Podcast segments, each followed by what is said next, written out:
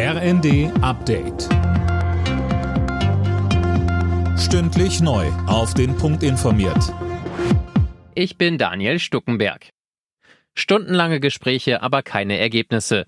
Bei der Bund-Länder-Konferenz gab es keine Einigung darüber, wie beispielsweise die Kosten für die Entlastungen verteilt werden. NRW-Ministerpräsident Wüst warf der Regierung in diesem Zusammenhang fehlende Kompromissbereitschaft vor.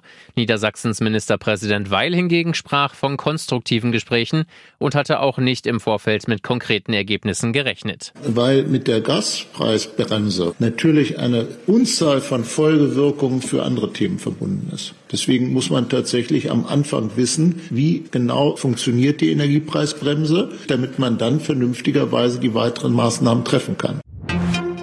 Fluggäste müssen sich bei Eurowings am Donnerstag auf Einschränkungen einstellen. Die Pilotengewerkschaft Cockpit hat zu einem ganztägigen Streik aufgerufen. Hintergrund ist laut der Gewerkschaft, dass man sich auch nach mehreren Verhandlungsrunden nicht mit der Lufthansa-Tochter einigen konnte. Cockpit fordert unter anderem, dass die Piloten entlastet werden, beispielsweise mit kürzeren Flugdienstzeiten. Im August hatten sich die Cockpit-Mitglieder in einer Urabstimmung zunächst für Streiks ausgesprochen, aber noch keine ausgerufen.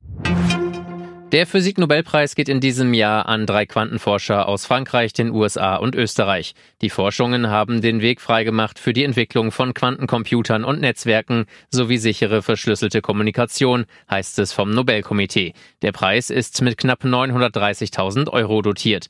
Was er mit seinem Anteil macht, dazu sagte der österreichische Preisträger Anton Zeilinger. Ich weiß gar nicht genau, wie groß der Betrag ist, habe ich nicht nachgeschaut. Aber ich habe eine Familie mit Kindern und Enkelkindern, da werden sich schon Möglichkeiten finden.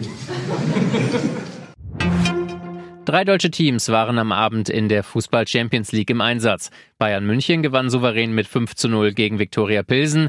Bayer Leverkusen verlor auswärts mit 0 zu 2 beim FC Porto. Frankfurt und Tottenham trennten sich 0 zu 0 unentschieden. Alle Nachrichten auf rnd.de